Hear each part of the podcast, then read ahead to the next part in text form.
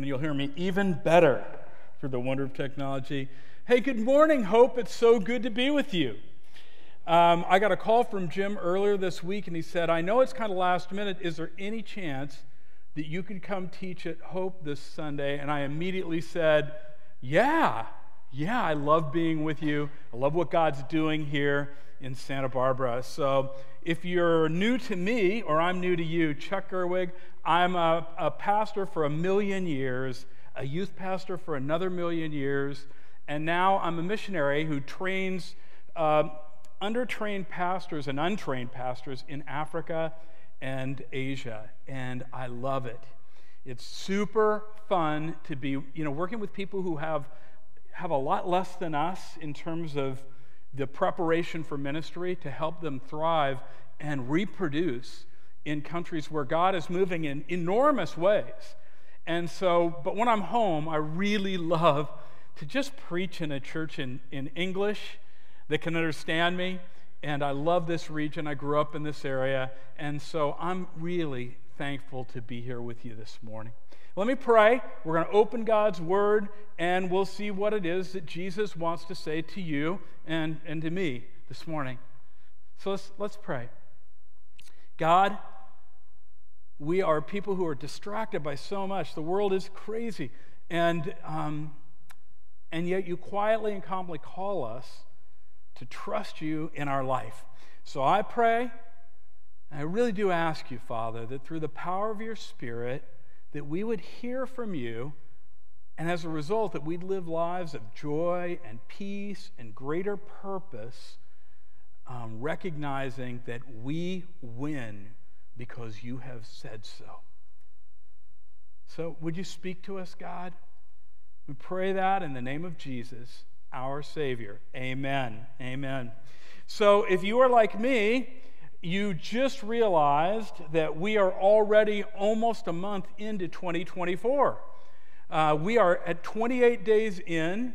By now, in the new year, you have already unresolved your New Year's resolutions. If you're like the average American, you know, where you go, well, this year, I'm going to do better. I'm going to change this year. And I don't know that resolutions like that really work, as well as simply saying, how do I proceed today? And where, where can I improve? Or where, what has been a problem for me? And so the message today is from the book of Hebrews. It's just three verses, but I find them really helpful. I mean, really and truly applicational to my life. They're really practical. And this passage has kind of haunted me throughout my life, and I keep coming back to it. I keep teaching on it. When I train pastors in Africa and Asia, this is one of the passages I want to teach them because they also find themselves distracted and discouraged and disappointed. So, God has something to say to you and I today as we kind of really were running into the first part of 2024. We have a good chance to reflect backwards a little bit on the last 12 months or six months. And then we can think, how do I proceed forward? Now, in the Bible, there is a regular kind of metaphor or illustration of like a sporting event. So, if you're a sporty person, you probably resonate with those. Uh, there's a lot of illustrations, especially in the writings of Paul the Apostle, about the idea of running a race.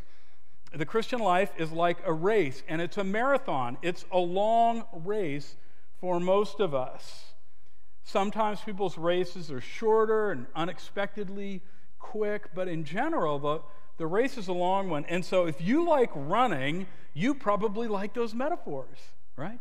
You think, oh man, what a great metaphor. I'm going to run with perseverance. You know, I'm going to run to win the prize. But if you're like me, the only time you will see me run is if somebody has a weapon. Somebody's going to have to chase me to get me to run. You can tell I don't have a runner's body. I barely have a, a, a sitter's body. But, you know, I don't, I don't like to run, but I love this metaphor.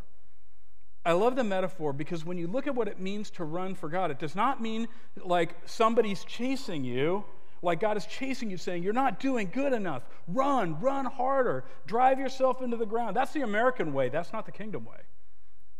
In fact, Jesus leads from the front. The Good Shepherd, he leads from the front and he calls his sheep with him. And in our run, it's the same way. Jesus ran out front of us and he calls us to run with him. Now, in this passage, there's this beautiful idea at the very beginning of like a Roman amphitheater, and that the athletes are running and there is a group, a large group or a crowd of people watching them run. That's kind of the illustration. And he's saying, here's how you can run well in this race that you're in. So if you look at Hebrews 12, verses 1 through 3, he starts with the word therefore. So kind of hold that in your mind. Therefore, since we are surrounded by a great cloud of witnesses, or like a great crowd in this amphitheater, he says, let us throw off everything that hinders us, and let us, and the sin that so easily entangles, and let us run with perseverance the race marked out for us. And in our race, he says, let us fix our eyes on Jesus, the author and perfecter of our faith, who for the joy that was set before him, he endured the cross, he scorned its shame, and he sat down at the right hand of the throne of God the Father. It says, Now consider him who endured such opposition from sinful men. Why? So that we won't grow weary and lose heart. So he starts with the word therefore. And if you're newer to the Bible and you haven't read the Bible a lot, our tendency is to look at the Bible almost like, um, almost like a fortune cookie, right? You, you take out a little snippet and you go, This is what the little snippet is going to say to me. That's a, the way many Americans look at the Bible, they don't recognize that there's a greater whole. It's an, it's a, an elongated story about God's love for us.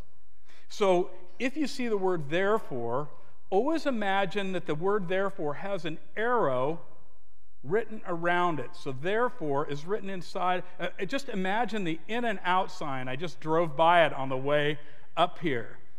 You know, the yellow arrow says, Come here, get heart disease. It's worth it right?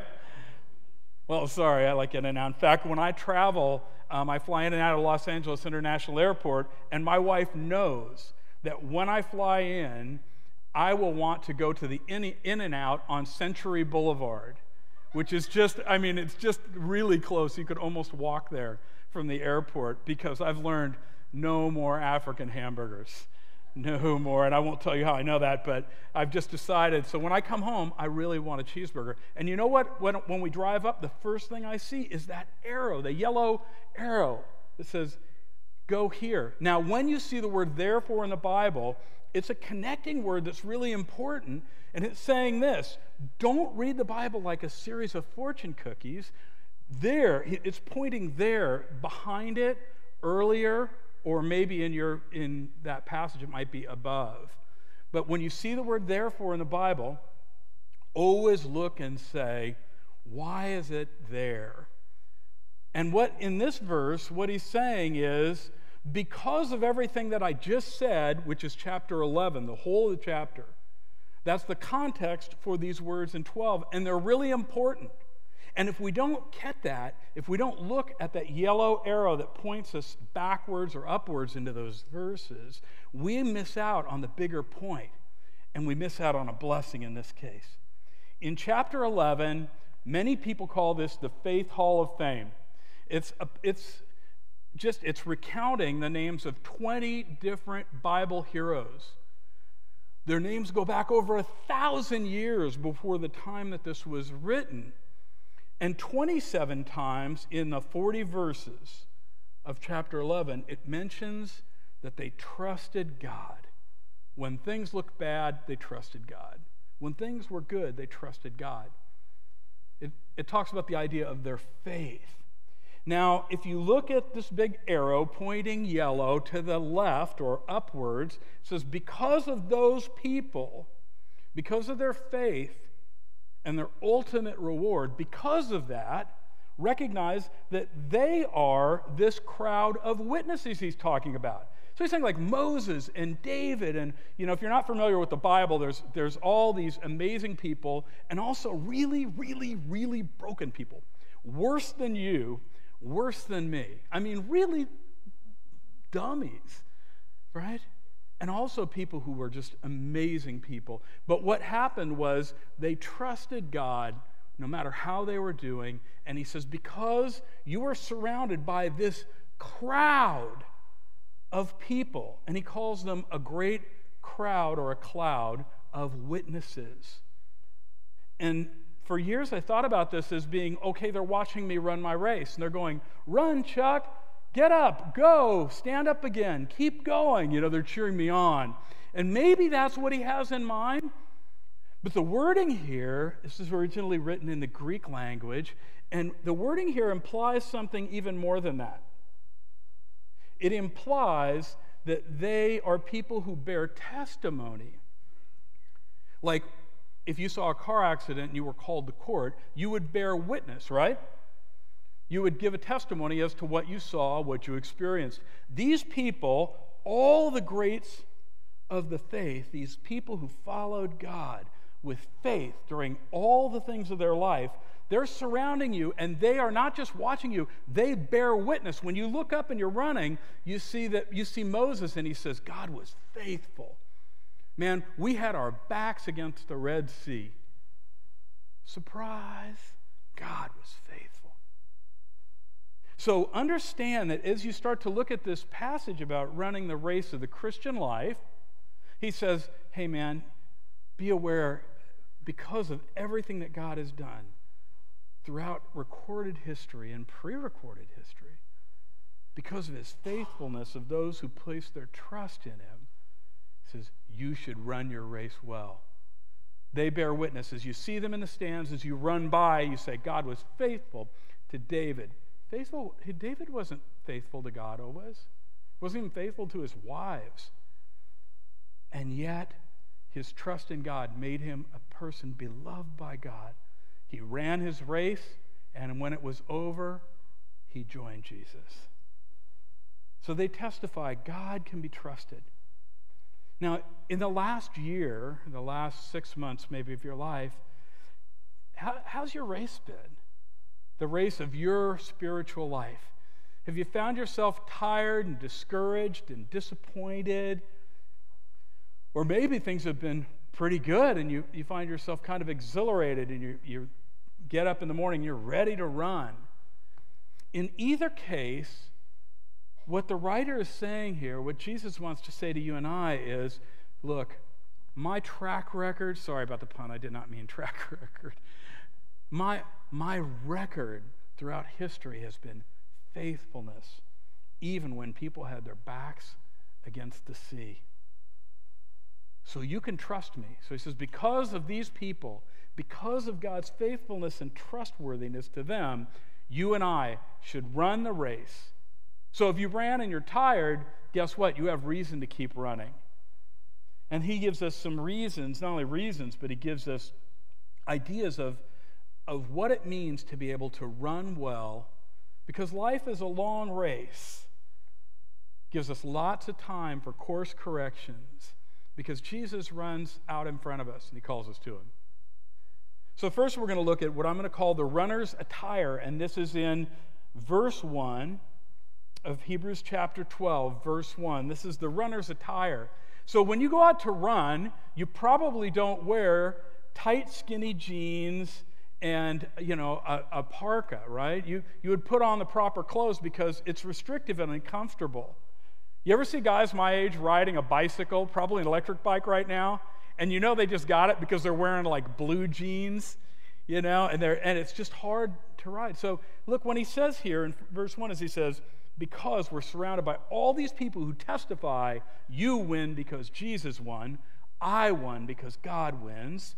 He says, throw off everything that hinders and the sin that so easily entangles. Everything that hinders you. So if you're riding a bike and you're wearing skinny jeans, guess what?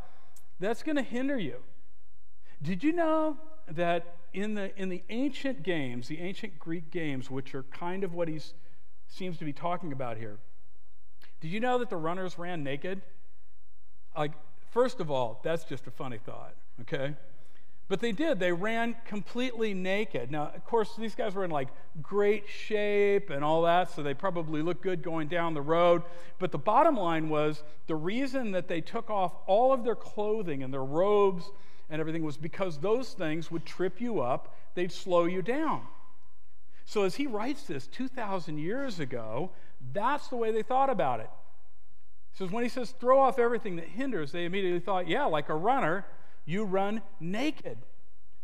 Now, I work a lot in East Africa, and I was teaching the pastors on this idea of how to build your life in a way that, you're, that the race that you run is towards Jesus, it has integrity, and you have endurance for a lifetime because life is long and ministry can be hard. So I'm trying to figure out how, I don't want to talk about naked things with these guys in Africa. It just, it's just, it'd be, might, might get them off track a little bit. They may, we may spend a lot of time talking about that. So I said, imagine this. He says, throw off everything that hinders and the sin that might entangle you and trip you up. And so I said, hey, a lot of you have goats. You know, I see them all over the village. The goats smell really bad. And just think about going and running a race against your neighbors, but you decide you want to run with your favorite goat. So you pick up the biggest, stinkiest, heaviest goat, you pop it up onto your shoulders, and you go on this race. Now, how is that going to go for you? And they're like, oh, that's crazy. You can't run with a goat. You can't run with a goat. And I'm like, that's exactly it. He's saying, throw off anything. So you got to throw off the goat, right? Here's the t- first two things that you might want to think about. What is your goat? Is there something that hinders you? That's, it's, it's just slowing you down and it's wearing you out? When you, when, you can, when you can access the idea of what it is that might be hindering your spiritual walk, you have a really easy to do, or at least a simple to do, right? which is run naked. So tomorrow morning, when you go out for your run, you, please don't. You know, um, I heard it in church. You know, um, the idea is taking off this goat, taking off whatever it is that's slowing you down. The other thing is, he says, is because everybody is rooting you on and they've won, you want to do the same. Remove anything that hinders you. And he says, and the sin that so easily entangles. And what he's saying is there's some sins that it just it's not a it's not a problem for you or temptation. Um, I'm not greedy. I don't steal. I'm I'm not a perfect guy, but a sin that does not I'm not tripped up by wanting to steal money or be dishonest. It's just not how I'm wired. Right? If I'm going to fall down, it's probably going to be that I got prideful, I got frustrated, and it ended up in anger, and it ended up in words that I have to apologize for. Right? That's the sin that easily entangles me, and you might go, wow, I don't have that. Well, you, you have a different one. The, the sin or the issue in your life that easily kind of entangles you, and, and, and it could be it could be just discouragement. You know, you could be a person who's constantly focused on what's wrong and what's negative, and you don't see like how God has been faithful to all those of history because you're just discouraged and it trips you up, hinders you, or maybe makes you even fall down into sin. So here's some, here's some thoughts. Try to figure out what, what hinders me, or what is a sin that's easy for me to be tripped up by. Here's a couple ideas. One is negative thinking. For some people, they're hindered by the fact that they consistently find the wrong things, the sad things, and it it just kind of keeps, it's just like running with a goat. It's just tiring. For some people, it's fear, worry, or anxiety. They're hindered by the fact that they constantly are running on fear till they don't want to run anymore. For some people, it's distraction. It, it could be even good things like a great season at work or at school it could be a hobby. But we can get distracted by things that actually can hinder us.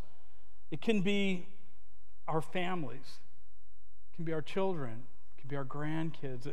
There's just things that we can lose our focus. And if you figure out what that was for you in 2023, that's the first step towards throwing off the goat. It's the first step at removing a hindrance is first you got to figure out what is wrong or why is my spiritual life not the way I want it to be. So find out your hindrances. If you have an entanglement, for some people that entanglement is a relational one, it's an adulterous one. For some people, it's a pornographic one. For some people, it's a substance abuse one. Sometimes people just need help. They need to talk to somebody to help them to remove the goat or the hindrance or the sin that's got them all tied up and laying on the track. Discouraged, probably feeling some guilt, probably feeling some shame. And that's not what Jesus called us to. He calls us to fullness of life and joy in hope. And so you may need to talk to somebody about something that's become a real trip up for you. Or it may be you just need to figure out hang on, last year, the thing that most hindered me, that slowed me down, the goat I'm running with, is my anxiety. I need to work to find out how to live in a way that anxiety is not the driver of my car. For many people, it is. So find out what your hurdle or your hindrance is. Get help if you need it. But the first thing to do is he says, let us take off everything that's messing us up in the run. Take off everything. So, first, you figure it out. Secondly, you begin to figure out what do I do with this in this new year I'm running into. Second, is he talks about the attitude of the runner. We find this in the second part of verse 1. It says, After you've thrown off what hinders and figured out what's tripping you up, let us run with perseverance the race marked out for us. So our attitude needs to be one of endurance. And to be honest, I find myself at times not having the kind of spiritual endurance that I wish I had. And it is always because I've lost perspective every time. Every time I find myself slowing down in the race, sitting down on the track, just not making, I'm starting to focus on all the wrong things. The reason I lack endurance is because I, I lose perspective. Here's the fact as you run down the track, all the people around you who are cheering you on, they bear testimony to the fact that God has been incredibly faithful and they have received their reward, and so will I. So, I mean, friends, if you're, if you're um, a follower of Jesus this morning, and you'd say, I'm not just an attender, I love Jesus, I've given my sins to him, he's given me new life, I'm a new creation in him. That was, that's like biblically a Christian. I'm following him, right? The bottom line is you can't lose. You can make all kinds of mistakes along the way, but the thing is, is you will win. They bear testimony to it. And at the end, I think I can prove this even better to you. So as a result, if I have the right perspective, I have the right perseverance. Here's the deal. Uh, there's times like any of us that you get knocked down by some wind in your life or you know you're running uphill and you start to get tired. But the bottom line is the reality is this I will win the race. I will become who Jesus wants me to be. I will inherit the kingdom of heaven. I will be made right and clean and clear. No guilt, no shame. I'll live in unapproachable joy, just unimaginable joy for eternity in celebration.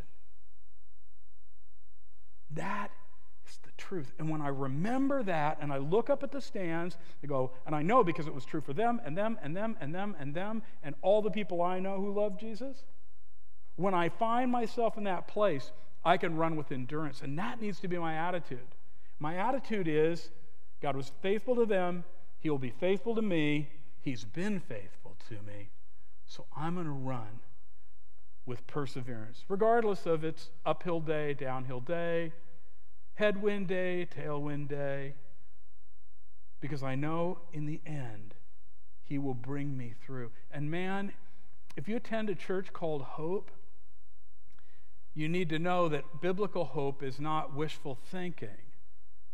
Hope is the certainty of the promises of God based on Him, not on you. Man, there's a certainty that this is true. And I'm going to tell you, I forget this, and I bet you do too. So he says, run with perseverance the race marked out for you. My attitude needs to be God has marked out a race for me. Now, for you have a different race than I do. None of you, I get to go to Cambodia in like a little under six weeks. Can't wait to go and work with a bunch of pastors, actually from every one of the 25 provinces. I cannot wait to go share things like this with them, to encourage them, to equip them. I can't wait. But that's not, God didn't probably call you to that. You have a different race. Your race may be here. Maybe your race is in a season of raising kids. Maybe it's in a season of working and building for the future or finding that person that you're going to marry.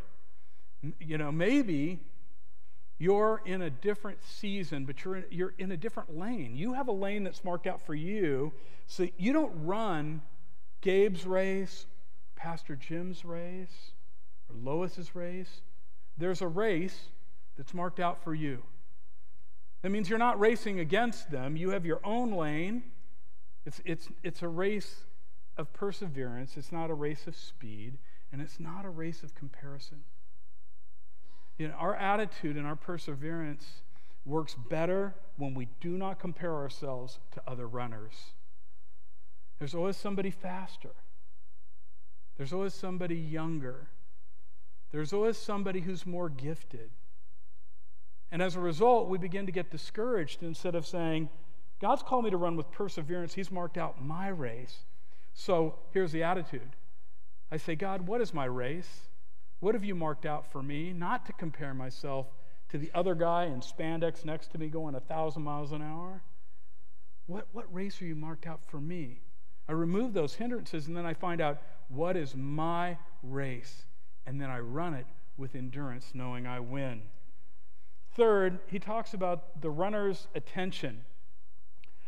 I think for me, this is second most important to the idea of finding eye hindrances and throwing off the goat. says this in verse 2 Let us fix our eyes on Jesus. Everybody say Jesus with me. Who do you fix your eyes on? Jesus. Don't you hate it when pastors ask you to do that? The only thing worse is when they go, "Hey, would you turn to your neighbor and tell them your, you know, the three things you want for Christmas that you didn't get?" Or something like that. But I really want you to catch this. Who do we fix our eyes on? It is Jesus.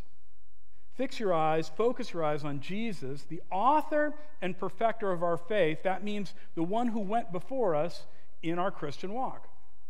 Jesus did this before us. He made our faith, and he goes on before us, calling us. He says, He says, For the joy set before him, he endured, again, perseverance, endurance, the cross, and it scorned its shame. It was a shameful thing to him. And he sat down at the right hand of the throne of God in the kingdom of heaven.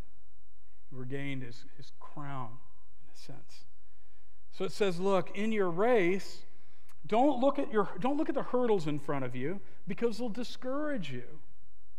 Peter looks at the waves. He's walking on water. I mean, he's walking on water. You and I have not done that, so we shouldn't get weird with him. But when he saw the obstacle and the hurdle, the waves, and the, he, then he, he kind of lost his perspective and he began to sink. And it's the same thing for us. He says, quit looking at the hurdles in front of you, quit uh, worrying about the hassles in front of you, quit looking at your neighbor and comparing yourself to them spiritually. It says, fix your eyes on who?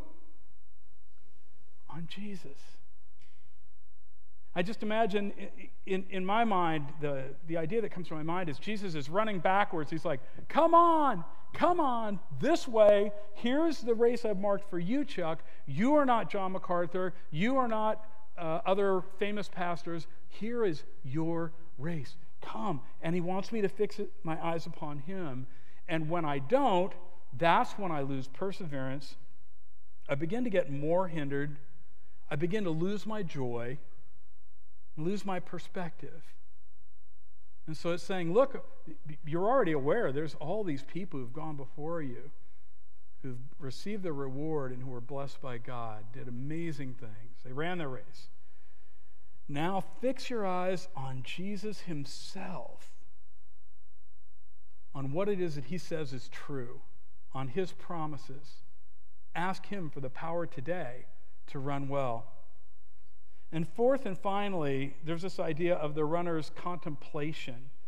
Um, this is the idea in my mind of what is it that my mind is on when I take time to reflect and meditate. That's really the idea here is Christian meditation of focusing upon the things of God in quietness that allows us to hear from Him.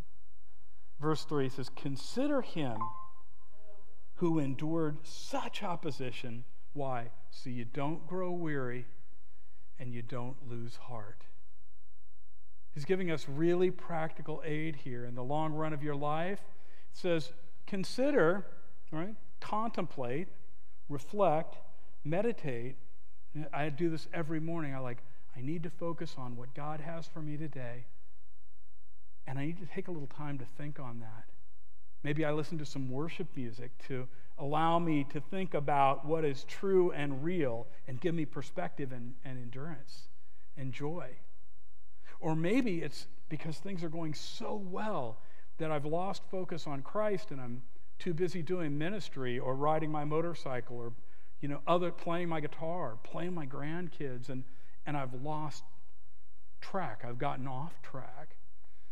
So he says, consider him or reflect on him because this is really the hope of us living lives where we don't get so weary. And weary Christians are not a great advertisement for the truth of the gospel. But I'll, I'll be honest, there's been times that, man, my weariness has made me even lose heart. And Jesus had to come and pick me up because I decided to sit down on the field. So he says, Look, so you don't get that way? Be a person who considers, reflects, meditates on what Jesus is so you don't grow weary. Or, as my father would say, um, he, his colloquialism was, I'm too pooped to pop. I have no idea what it means. I know, I have no idea where it came from, but I heard him say it all the time when he'd get really tired I'm too pooped to pop. And for many Christians, that's where they find themselves. At the end of life of Paul, he writes his last letter to his, his young kind of disciple Timothy, and he says, Hey, I've, I've finished the race. It's the end of my life, and now I receive, I'll receive the prize. But he says, But not only to me, but to everyone who longs for his appearing, whose concentration is on Christ, whose focus is on Christ. You win, according to the Apostle Paul, 2 Timothy 4 7 and 8. He says, To all who long for his appearing, living imperfect lives, you will win. Everybody in the stand says, you will win. And when we are defeated in a daily way, it is really easy to think that that's reality. But what God says is what's really reality. God says you win. Feels really real, feels real. But the real reality is you will win because Jesus will allow you to win. And he calls you to himself. We're going to have the band come back up, and we'll worship in just a moment. But as the band kind of comes back up to the stage, I just want to encourage you with a couple things. Recognize that, therefore, because of the arrow, God's faithfulness is on display throughout history and in the history of our lives, too. So trust Him in the race. Second, find out if there's anything that's tripping you up, slowing you down, find it, identify it, and then begin to ask, what does it mean to remove the goat from my shoulders, slowing me down? Identify it, but don't be identified by it. If, you, if you've got a problem with substances, that's not who you are. It's just a terrible fact in your life that's hurting you and harming you. But it's not who you are, it's not your identity. If you're a follower of Jesus, you're a beloved child. If you find yourself struggling with other sins or distractions, that's not who you are. You're a victorious child of God who will receive the reward in the kingdom of heaven. So find your hindrances, remove your hindrances, fix your eyes upon Jesus instead of everything down here in front of you. Set your contemplation, extended times of thinking and reading scripture, listening to worship, so that you're a person whose concentration is on the reality of your win and the reality of the God who loves you so much and calls you forward to himself. And then live in this next coming year with greater joy and greater peace, offering true hope by your attitude to all those who watch you run your race. Let's pray.